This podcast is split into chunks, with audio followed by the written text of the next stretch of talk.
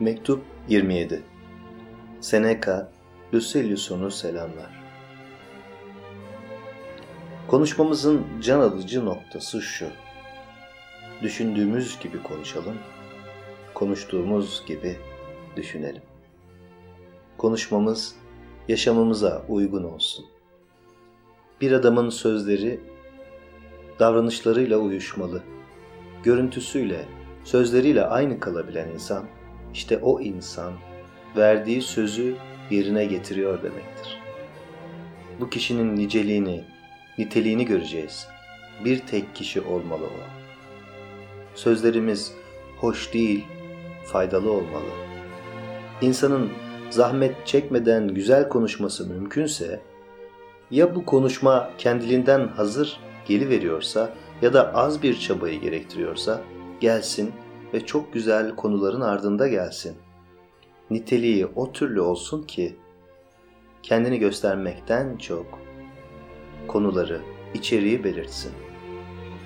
Çünkü başka sanatların hepsi zihin yeteneğiyle ilgiliyken felsefede yalnız ruhla uğraşılır. Hasta bir insan güzel konuşan bir hekim aramaz. Ama rastlar da iyileştirecek olan hekim yapılması gereken işleri güzel bir dille anlatıyorsa, hasta bu hali iyi karşılar. Ne var ki, güzel konuşan bir hekime düştü diye kendini tebrik etmesi için de bir nedeni yoktur. Tıpkı tecrübeli bir kaptanın ayrıca yakışıklı olması gibi bir şeydir bu. Neden benim kulaklarımı okşayacak sözler söylüyorsun? Neden hoşa gitmek istiyorsun? Söz konusu olan şey bambaşka yakılacak, kesilecek bir yanım var benim. Perhiz yapmalıyım. Bu işler için başvuruldu sana. Bir hastalığı tedavi etmelisin. Müzminleşmiş, ağır ve salgın bir hastalığı. Veba salgınında bir hekimin ne kadar işi varsa, senin de o kadar işin var. Laftan başka işin yok mu? Başarabilirsen işini, o zaman sevin.'' Bu kadar çok şeyi ne zaman öğreneceksin? Öğrendiklerini ne zaman bir daha çıkmamak üzere çakacaksın zihnine? Ne zaman deneyeceksin bu bilgileri?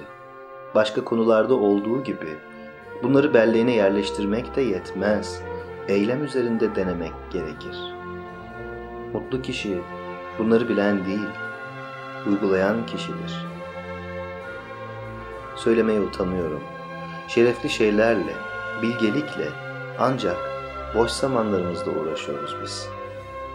Ama bizi uğraştıran şeyleri, direnen kötülüklerimizi koparıp atsaydık, bizi nice büyük bir ödül beklerdi. O zaman ne aşırı bir istek, ne korku kovalayacak bizi.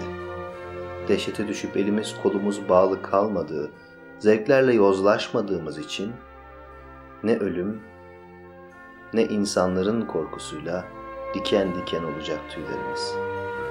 Bileceğiz ki ölüm bir kötülük değildir. Tanrılardan da kötülük gelmez. Zarar veren de zarar gören kadar güçsüzdür aslında.